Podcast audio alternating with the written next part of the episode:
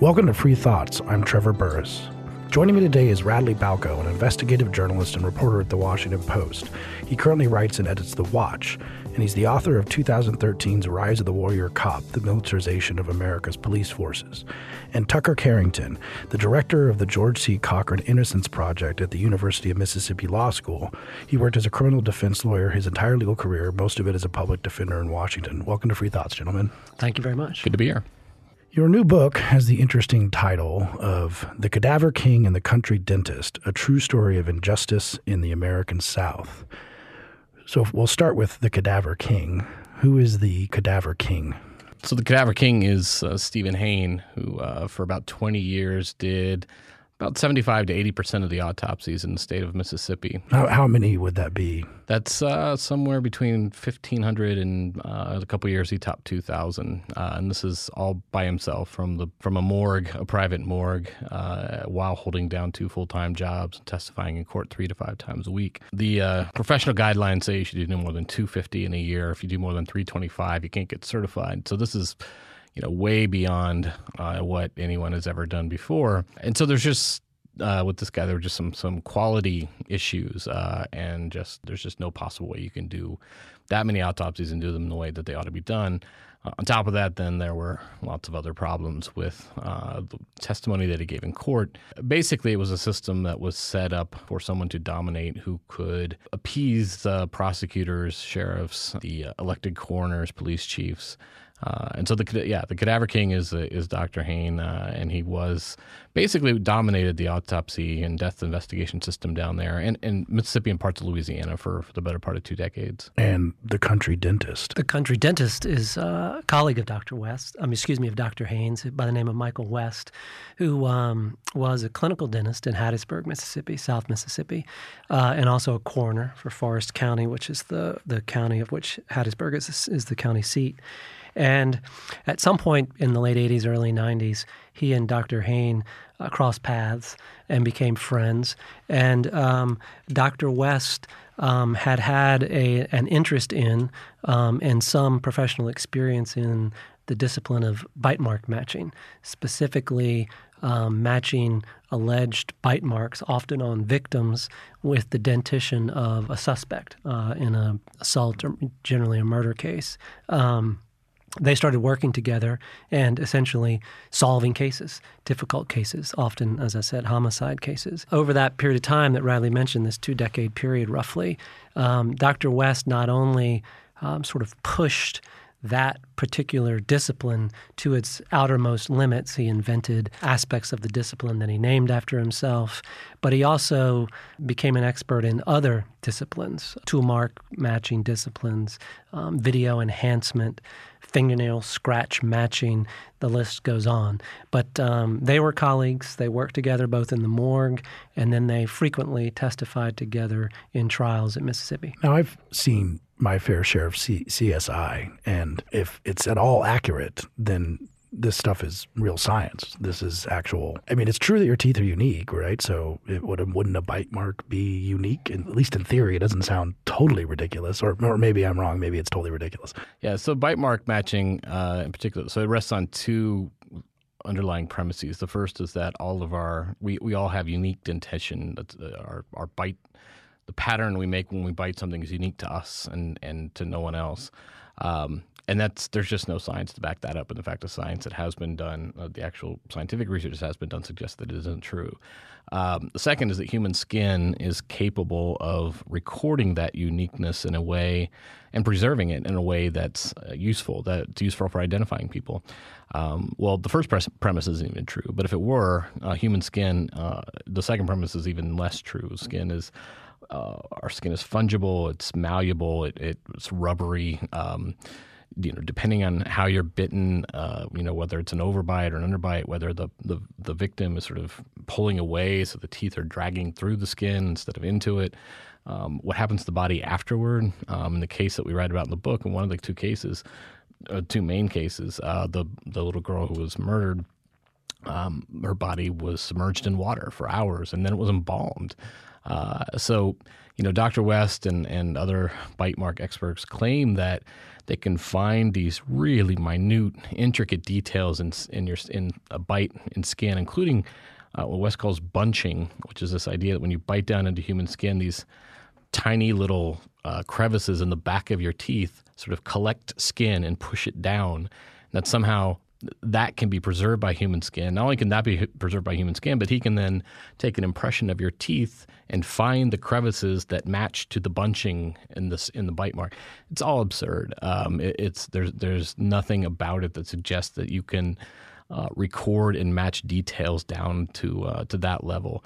Um, the the CSI thing is interesting because a lot of the people who complain about what they call the CSI effect are usually prosecutors more than defense attorneys. And what prosecutors complain about is that shows like CSI condition jurors to want experts to give them sort of matter of fact conclusions. They and you know when you have an actual scientist on the witness stand, they tend to speak in probabilities. They tend to kind of hedge what they say. They don't say this person did it, as as Dr. West would often say, indeed and without a doubt. Um, they they speak much more um, uh, with a lot more caution, uh, and jurors don't like that. Jurors like certainty, and so when you get somebody like Dr. West who is willing to speak with that kind of certainty, they can do a lot of damage how is the relationship? You kind of mentioned it with the prosecutor and the police, and, and we could talk about you know either the Levon Brooks case or the Kennedy Brewer case, the two you write about. But why why are the the forensic investigators like like Dr. West or the coroners, medical examiners like Dr. Hayne, how do they get pushed toward the suspects that are identified by the cops because there were a bunch of suspects in these cases, but suddenly they got pushed to the ones that they were focusing on. That's a that's a good question, and I think it's um, it's it's a difficult one to answer with a single with a single answer because it depends on the fact individual facts of of the cases. Um, but in in in many, if not most, of the cases um, that I've been dealing with and that we write about in the book, the the suspect, the main suspect, in one way or another, was clearly made known to either Dr. West or Dr. Hayne. I mean, there was no there was no um, um, uh, effort to to disguise, uh, to, you know, to sort of keep keep Dr. West blind or Dr. Hes- uh, Dr. Hayne blind to who it was. Um, it, you can see it in reports. Um, they often knew who the main suspect was, and so. Um, uh, Dr. West frequently said, "Well, I, he, he said I've, I've exonerated many more people than I've ever included." And if you go back and actually unpack that statement um, in the Levon Brooks case, for example, there were a number of suspects 12 or 13, 14, something like that. Um, but he knew um, who the main suspect was, Levon Brooks. And so his quote unquote exonerating the other 12 or 13 really sort of didn't amount to much because uh, he knew who the main suspect was, and that was who he matched the teeth to. Um, one case we write about in the book, which I think is illustrative, is this uh, serial murder case in Florida that uh, early on in Dr. West's career, he went over to um, Tallahassee is that right, Radley? Is that where it was? Gainesville. Gainesville, sorry. And and was asked to sort of work his magic um, there. And he ended up coming out empty handed. And in the book, I, I, think what we say, what we believe, is that the reason he came out empty handed is because that was a case where they hadn't arrested anybody. And they really didn't have any idea who this ended up being a serial murder was. So there was no way uh, either advertently or inadvertently, for the police to, to, to give West a name. They didn't have anybody. And so he, he after a week or so of uh, investigation and his work in his forensics, he had nothing to offer. But I think it stands in sort of counterpoint to these other cases where he did know uh, the main suspect and sure enough ratified the police's uh, hunches. Uh, yeah, I would just add in the Levon Brooks case, uh, one of the people that West uh, exonerated was the person who actually committed the crime. Um, he was one of the original suspects.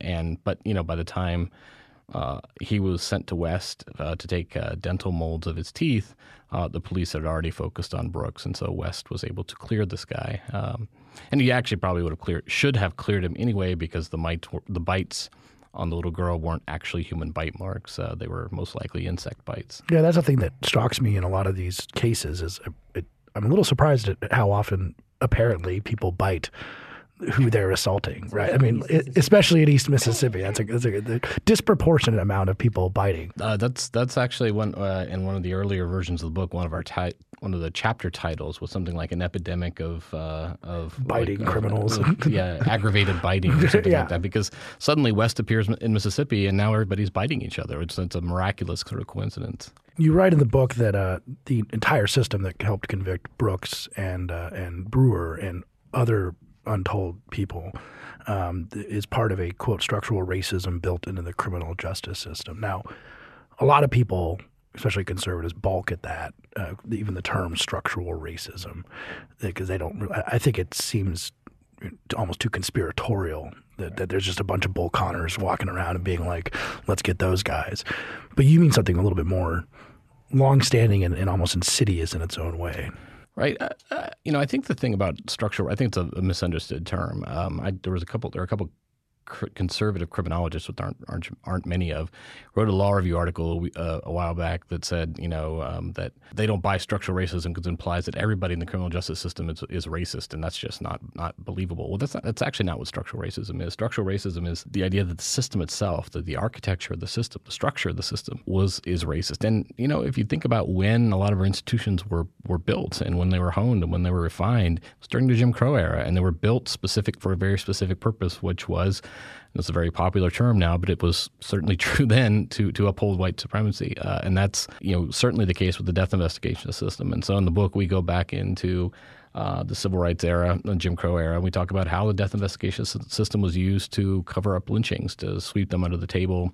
Uh, it was used to basically facilitate the inability to prosecute uh, people for civil rights assassinations. Uh, and so the context for structural racism is that you can actually have a system that is structurally racist, even if none of the people in that system are personally bigoted or personally racist. It's it's uh, that it's that architecture, uh, that that lingering architecture that uh, that caused the problem. That, that was one of the things that was really fascinating to me when it, when these cases first happened.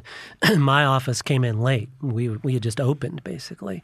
The Innocence Project in New York had done. Uh, not only all the groundwork, but basically all the legal work to um, to get these folks exonerated, and uh, you know, I was I was very interested in the cases even after the exonerations, and I, I, won't go into the weeds too far. But but one of the things I looked into was the jury composition, and um, the jurors were a mix of blacks and white folks, and that and this is a part of Mississippi which was which was super isolated. It it doesn't get a lot of publicity, you know, when you talk about the civil rights era, but it was it was rough it was rough on black folks down there.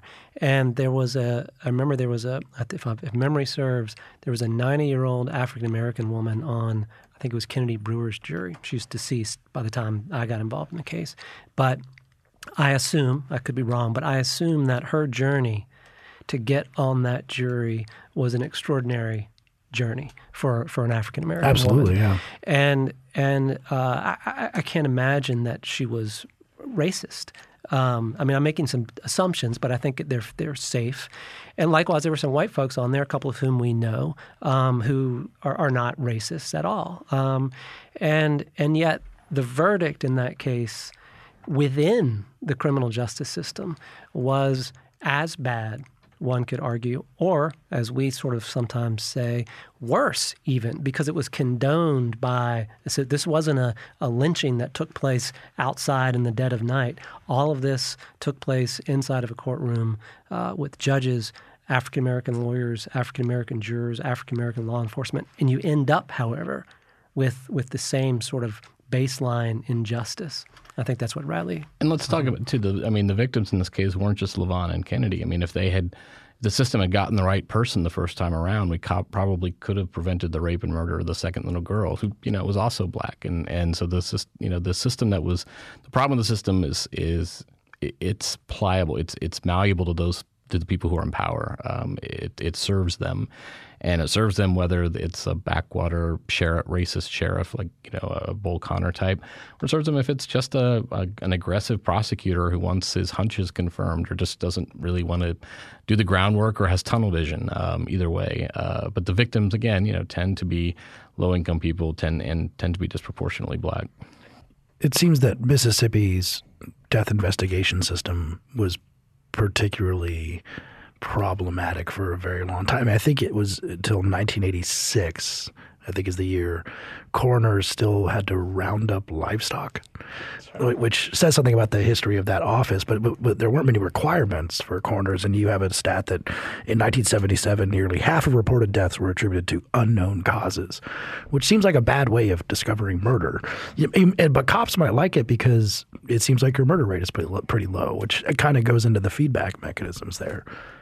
Yeah, I mean, this is the thing. It was a, it was an antiquated system, and again, it was designed to keep the people in power happy. Now, whether that means um, you keep your uh, unsolved case rate low by just not finding as many murders, so there are a few murders to solve, uh, or if it means you know uh, finding uh, murders and uh, getting you know uh, the people that they immediately sort of suspect uh, the closure rate, basically. Yeah, the closure rate, right?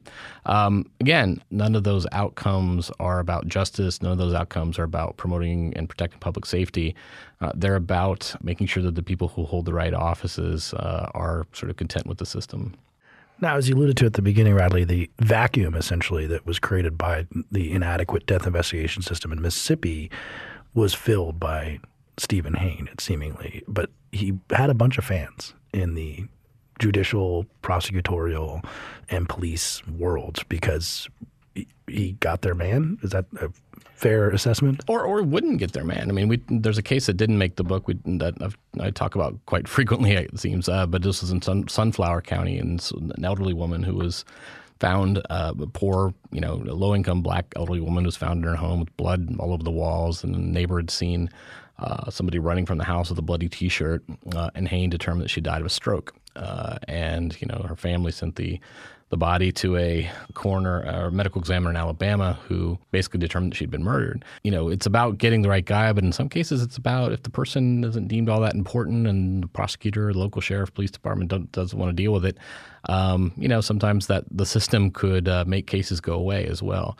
Uh, but you know, we talk about this in the book. If it wasn't Hayne, it would have been somebody else. I mean, the system was designed, uh, and I'll you know, we're, this is a libertarian podcast, I'll point out. I think you know this was basically a privatized system. It was just a privatized system where the incentives were misaligned, deliberately so, uh, but they were aligned in a way that. Uh, the incentive was for uh, the medical examiner to tell prosecutors and police what they wanted to hear instead of telling them, you know, what they needed to hear. Yeah, I think one other quick point is is that he was the only game in town. You know, the medical examiner's office was vacant, separate and apart from from whatever the motivation may have been for prosecutors. Say, you know, if if they had a homicide in their in their district that they needed to prosecute, um, Dr. Hayne was the person they needed. He was the he was the only person that was doing the autopsies. He was the pathologist. Um, and I've had prosecutors say to me, you know, look, um, I understand what you're saying. There were these cases, but you have to understand my position too, which was I had to prosecute these cases, and, and that was the only option I had because the state had not fulfilled its its obligation to um, to staff up the medical examiner's office for two decades. And again, this is about making everybody in power happy. So by not funding the office, the legislature's happy because they can use that money for other things things. They they don't have to you know, budget uh, for a state medical examiner, which you know should have been making hundred, hundred fifty thousand dollars a year, plus had a couple of assistants and a fully you know staffed office. The legislature doesn't have to fund that, um, and instead, what was happening is the counties were paying for each individual autopsy, um, which you know it ended, ended up costing the state more as a whole. Uh, but because it was being done in this kind of localized way, that costs were, were more sort of diffused across the state. It was harder to tell exactly how much the state of Mississippi was paying. Now, Dr. Hayne and Dr. West are doctors. I mean, they, they do have training, mm-hmm. certification. I would assume they there there are forensic boards and there are forensic societies, and then did they get certified by this uh, these associations? Well, I'll talk about um, uh, Dr. West first. Yes, uh, he was certified by uh, the American Board of Forensic Odontology. In fact, he was a diplomate, so he was sort of in the upper echelon, as it were, of this organization. One of the fascinating, and he was for years. He ultimately got sanctioned and and um, resigned. Uh, from from that organization. But one of the interesting things that happened in the early 2000s, this is a long story that I'll make short, is that he was retained um, to look into a case. And to see whether or not he could match a, a dentition to a photograph from an actual, it was an actual bite mark. From and that, that just seems absurd on its face all the time. Matching it to a photograph, it, it, it even compounds everything you said about skin. Right. Uh, now, now match a dent, teeth to a photograph of skin. But it, continue. Well, what was interesting about it was um, he, he, in fact, made the match. And two things. One is um, the, the, the dentition was from a complete. It was from a random person. It had nothing whatsoever to do with the bite mark in the it photograph. A, it was a sting operation, basically. Oh, okay. Yeah, it was a, uh, and and so he was wrong. It's about a 22 minute. He videotaped. It's about a 22 minute videotape, and it's it's impressive. And he followed the then existing best practices uh, that were set out by the American Board of Forensic Odontology. So strictly speaking, um, he did nothing sort of scientifically, and I'm making quotation air quotes uh, uh, on the radio, but um, uh, he followed procedures and ended up being he couldn't have been more wrong. And that's fascinating. I think it, it, it's it's such a window into um, the, the, unsound aspects of the discipline. People knew about this, um, and yet you know he continued. He did too. Obviously, he, he continued to testify for years afterwards, even after you know making that kind of mistake. I'll talk about Dr. Hayne. Um, Dr. Hayne was uh, did have his medical license uh, and was was properly board certified in um, clinical and anatomical pathology, and so that's uh, that's when you are looking at a patient, a dead patient, to see sort of what illness killed them. Uh, uh, you know, whether it was you know cancer or disease or bacterial infection or whatever. Um, he was not ever properly certified in forensic pathology, which is basically the the, the uh, examining of bodies after death when there's a crime or some sort of suspicious death, you know, due to uh, negligence or or homicide. Um, he took the exam by the American Board of Pathology in forensic pathology, which is what you would do to get properly certified uh, in the late 80s, and failed it. Uh, he claimed for 20 years that uh, he didn't really fail it so much as walked out in protest because there were questions that he found offensive. Uh, one of the questions was he said uh, he could only come up with one when asked, you know, what questions did you find offensive? And uh, he said it was this question that had asked him to rank colors in their or, in order of their association with death, and he just was furious and just stormed out. Um, there were always problems with that story. One is he had, I think it cost like fifteen hundred dollars to take the test. He had flown to Chicago to take it. The idea that you're going to walk out over one question is sort of absurd. Um, but uh, we've the um, Innocence Project in New York, I believe, eventually got a copy of the test itself, and that question actually never appeared on it. Um, what he did do, though, is over the years he would repeatedly claim in court that he was board certified in forensic pathology, and he would cite uh, two organizations, uh, one of which no longer exists. Uh, the other uh, is, and both of them actually meet this this definition or this uh, description, which is uh, they're sort of uh, certification mills. You give them a resume and a check, uh, and they send you your certification.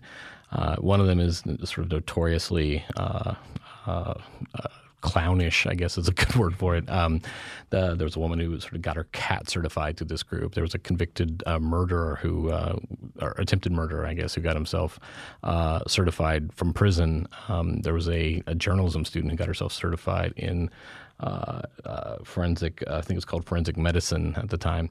and this is a group that's has thousands and thousands of members, but it was started by a guy, kind of a careful, care, colorful guy who, Robert O'Block, actually recently died, um, but who. Uh, was a poli sci professor who had been fired for plagiarism, uh, and then sort of started his own handwriting analysis group, which then expanded and sort of became this massive organization. Uh, but the problem is, it sounded the it sounded very much like the official organization. And so when Hayne would say, I'm certified by this group in court, uh, for judges and jurors and prosecutors and def- even defense lawyers, a lot of the time, uh, they didn't really bother to check to make sure that this was the right organization. Um, and even when they did, even when the defense attorney did bring it up, uh, judges usually just went ahead and said, "Oh, it's fine," because we've certified him so many other times before. That that's the the weird thing here. So what what are judges doing? I mean, aren't they supposed to keep unscientific evidence out of the court. And and it seems like none of this stuff would meet science because they're all matching. So you mentioned like fingernail and bite mark and blood splatter. And it's all subjective, it's all subjective. It, I, I, I use the term feng shui because it's kind of like that where it's like oh this is really good feng shui and then the next feng shui artist is like this is horrible feng shui. And there's no actual test for that. Um, but what are judges doing in this situation to determine that this is not science. It's just a, a guy's opinion about this mark on the body, or worse, but at least that. You know, it, that's a good question too. But there, and I think my answer would be there's a host of things that judges are and aren't doing. Um, one, just to go back to the certification. I mean, certification, in my view, is is sort of the bare minimum. I mean, you need to be certified, presumably by some governing board. But you know, uh, uh, whether it's a certification mill or whether it's even a legitimate sort of gold standard, um, uh, only means so much. You know, you have something you can put on your wall what you're what you're testifying to and the bases for that is is the critical question, not whether you're certified. Um, right? I mean, there's there's there's plenty of terrific physicians out there. Some are far better than others. They they may have gone to the same school. Um, so ultimately, it comes down to sort of what is the expert saying and what is the basis for that, the bases for that. Um, so my, my, first answer is sometimes the certifications seem to be uh, the entree or not for the testimony. If you're certified, you can testify. Um, the other thing is that, and we discussed this uh, uh at, uh, at some length in the book, but I think it's it's really interesting. Judges tend often to look at precedent. So rather than uh, engaging in a sort of um, um, uh, you know granular observation of what this particular expert plans to say and the bases for it, which, by the way, is often the job of the advocates, the prosecutor and the defense attorney, to, to sort of educate the court about you know uh, um, uh, this this material. The court um, will just look at the discipline bite mark, for instance, and say, I, I, don't know why we're having this argument. The state of California has admitted bite mark evidence since the late 1970s, and there are 25 other jurisdictions uh, around the country that have admitted it. Therefore, uh, we're just wasting our time here. This is admissible, which, at some level, I think for lay people sounds correct, right? Why, why are we wasting our judicial resources and et cetera arguing over something that's been argued in a bunch of jurisdictions before, and they've come to this same conclusion?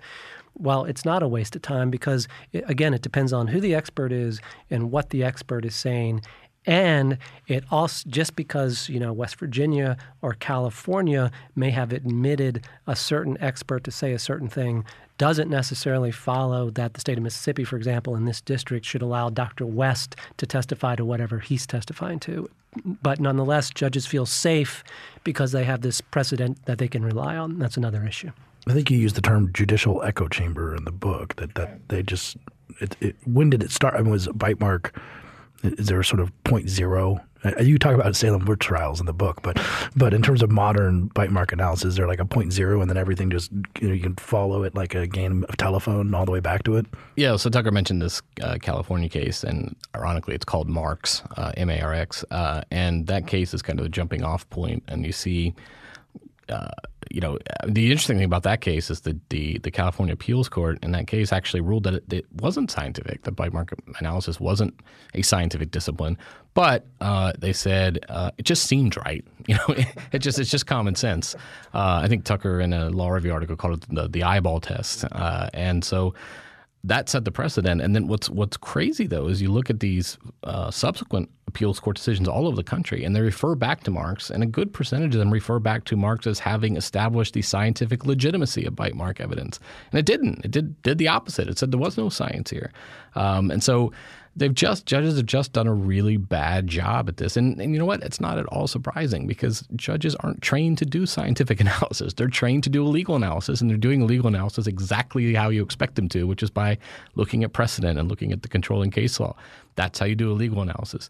Um, the idea that judges, uh, you know, are bad at scientific analysis shouldn't surprise us any more than, you know, the judges are probably bad at coming up with a game plan for an NFL game, right? For an NFL team, um, we're asking to do something that's well outside their job description, and they're doing predictably poorly at it. The you know the problem is that the consequences are pretty dire if you let me just add one one thing. If you do legal research you know if you're a law clerk in a judge's chambers and the judge says hey uh, is is is bite mark testimony admissible? So you get on westlaw or lexis as the clerk and you look up is bite mark testimony admissible?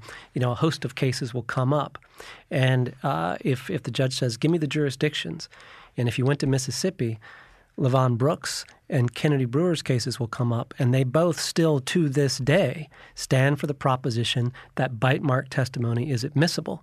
There's nothing in in the um, affirmances, right? They were prior to the exonerations. There's nothing in the affirmances, affirmances which say that later in 2008, Brooks and Brewer were exonerated. They never bit anybody. They weren't involved. In fact, no one was bitten. Um, and so, you know, you would you would think that those cases were good precedential value. They're not. They're, they should be highlighted as as the exact opposite. In fact, in three states, at least three states, I think it may be four now, um, the the controlling case law for whether or not bite mark evidence is admissible uh, was a case where an appeals court upheld a conviction in in the process of ruling that bite mark evidence is admissible, uh, and that person was later exonerated by DNA testing, you know, completely exonerated, found to be innocent. Uh, and yet it's still the controlling case law when we look at whether or not bite mark evidence should be admit, admitted in future cases. It seems that there's an epidemic. I mean, I, I will use the word epidemic, and you can tell me I'm right. Of, of forensic malfeasance that kind of across the country, and some people have been pointing this out seemed about 2009, you started having National Academy of Sciences saying this is not science, and then the President Obama had a report that said it's not it's not science. And we're talking about the matching stuff, not the DNA so much, but the, the matching subjective stuff. And is this having any effect? I mean, is the, is the growing awareness, at least for people like us and, and people who do these commissions, that this is not science and so many bad convictions are caused by this, is it having an effect on courts? Um, not not to the extent that you think it, you would think it would. Um, you know, DNA evidence has exposed a lot of these fields for being sort of a lot more subjective and error prone than we than than a lot of people thought they were. Uh, and the courts have still been really reluctant uh, to address that. And again, this is because courts our system values precedent and it values um, you know sort of the past and it values um, uh, the finality of, of verdicts uh, you know to protect the integrity of the system um, or the, at least the appearance of the integrity of the system. Um, that might be a better way. yeah, right, yeah. right. Um, but you know, you talk about an epidemic of forensic malfeasance. There, there is a lot of malfeasance uh, in the form of, of bad actors. Uh, there's Annie Dookhan in, in Massachusetts, the uh, who was faking drug test results, and uh, tens of thousands of cases were returned. There's West uh, and and Hayne, who you know at some point I don't think even they believed their own testimony. Um, there there are lots of examples of, of forensic analysts who were clearly uh, faking it, who are clearly frauds. But there's also just a lot of examples of just bias creeping in the system. And part of the problem is that we've just done a really poor job of structuring these systems in a way that incentivizes just outcomes. Um, you know, Roger Koppl, uh, the political scientist, uh, did a study a few years ago that was jaw dropping. I mean, it should have been a national scandal. He found that in, uh, I can't even remember how many states, but I think it's a dozen or more, uh, the crime labs are paid per conviction. Uh, so if you're a crime lab analyst and your analysis uh, basically, you know, exonerates the suspect, uh, you don't get any money. Uh, your lab doesn't get any money. If you, on the other hand, find the evidence that uh, you know ends up with uh, with a conviction, the suspect is in charge a crime lab fee that goes back to the lab. I mean, that is not a system that you know puts a value on a just outcome as opposed to a particular outcome, which is a guilty verdict. Uh, you know, other crime labs report to prosecutors, other report to state police. Uh, in North Carolina, uh, several years ago, there was a uh, the newspaper uh, reported, you know, the the handbook for the lab talked about you know, referring to defense witnesses as horrors and in talking about how you can police prosecutors. And prosecutors did their year-end reviews and decide whether they got raises and promotions. And there was this security video that the paper found of these two blood spatter analysts. Blood spatter is another very questionable field. Wait, but, Dexter's not true. That's right. okay. where they where the two analysts though they, they continue to do the, the the experiment over and over again until they get the result that the prosecutor wants. At which point they high five one another on the video. Um, so you know it's not I don't think you need people who are deliberately sort of uh, faking results uh, to get to where we are right now. I think it's it's a system that we've just put uh, the incentives in the wrong place and we we valued the wrong sort of principles. I think one, one thing that's interesting that I've seen this phenomenon is is in Mississippi, uh, you would be hard pressed to get bite mark evidence into uh, a trial court in Mississippi now. I think you know the the story about Dr. West. There's been enough cases where where prosecutors, defense attorneys, and judges pr- wouldn't let that happen. That said, um, I, am on a list serve uh, of defenders, and I see this frequently. Someone will say, uh, the prosecution has a blood spatter expert. And then the reflexive question asked is, does anyone know of a good blood spatter expert for me? Which endorses when, the entire exactly, thing. Exactly, yeah. exactly. Where the question really should be, you know, if anyone's been reading the reports that, that you mentioned, should be, uh, I wonder if blood spatter is like bite marks. You know, is this stuff all it's cracked up to be? Maybe, maybe what I need is not a blood spatter expert, right? But someone who can come in and explain why blood spatter is not a sound forensic science to begin with. But so to, to your question, yes, it has made some difference uh, in certain in certain uh, cases where we know that the discipline is nonsense. On the other hand, there is still this sort of default um, reflexive um, attitude, you know, reaction by folks. Which, well, I mean, blood spatters come in, and for the last 25 years, 30 years, 40 years, whatever, I've had I've had blood spatter cases. There's no way I'm going to convince this judge, right, that this stuff is nonsense now. I mean, what's what's this judge going to say? I was wrong for all these years. I need my own expert. I will say this too. You know, the, the, you're if you're a defense attorney, sometimes you're in a uh, you know a hell of a predicament here because if you you know let's say it's a bite mark case, if you hire your own bite mark expert who then testifies in court, I mean, I've seen the opinions later when you try to challenge the legitimacy of bite marks uh, in your appeal or in your post conviction petition, appeals court will say, "Hey, you put your own your own expert, you bought into it. You know, you can't challenge the legitimacy the legitimacy of it now." Now, I think you should be able to, but I've seen opinions where they've told them they can't, uh, and so you're in this difficult choice where it's like do I do, do the sort of right thing and the rational thing and the sort of enlightened thing, and actually the professionally ethical thing, arguably. Yeah, uh, which is yeah, and which is to go after this just as a legitimate f- field of forensics in the first place, uh, or do I just hire my own expert and hope that you know my my expert is more charismatic and persuasive than Dr. West? Um, I wanted to get back to your thing. You said how the courts are handling this. So in some areas of forensics, like shaken baby syndrome, the courts have have, have started um, uh, looking at old convictions even without DNA, but I think in the vast majority, particularly in the pattern matching fields, um, these more subjective areas of forensics, uh, the courts just have not responded to the scientific community at all. And in fact, to this day, every time someone has challenged bite mark evidence in court, they've lost. So not a single court in the country has said that bite mark evidence is, is illegitimate at this point. Where are Dr. Hayne and Dr. West now? Dr. Hayne, they're both still in Mississippi. Dr. Hayne um, is no longer performing autopsies for the state of Mississippi, which he did on a contractual basis for a couple decades, but he does work privately. Um, and a few years ago, not too long after the state uh, didn't um, uh, re up his contract, he um, started doing private autopsy, excuse me, private testifying and autopsy work, um, and testifies not infrequently uh, for defense attorneys in criminal cases now. Um, Dr. West um, last time I checked, last time I was with him in a deposition, is a still practicing clinical dentist, but he practices in a prison. He's a prison uh, clinical dentist in South Mississippi, and um, as far as I know, has not testified to bite mark matching. Says he wouldn't. By the way, um, he no longer believes in it. Um, he hasn't testified for some years. We'll say though that the state of Mississippi is still defending convictions. One uh, certainly on West's testimony, but in several cases they're still defending, excuse me, Hayne's testimony, but in several cases also West's testimony. Which I think underscores the point you made about that the inputs into the system and the incentives involved that they just keep defending what they did in the past. Yeah, and we say this in the book. I mean, it would be a huge thing for a Mississippi judge, particularly somebody who's been in Mississippi all his professional life, to say, you know what, Dr. Hayne is an incredible uh, witness, and we need to like face up to this. In some cases, the judge may have been a former prosecutor who used Hayne, so it would be calling his own sort of prior career into question, but also it would just be calling into question the integrity of the very system that this person has worked in their entire life and, and you know, presumably believes in. Uh, and that's a lot. I mean, I, I, hope one of them does it at some point, and I think when a judge does it, that judge will will be a hero. Um, but it's it's a hell of a lot to ask of a judge. Um, we, I think we definitely need to, to admit to that.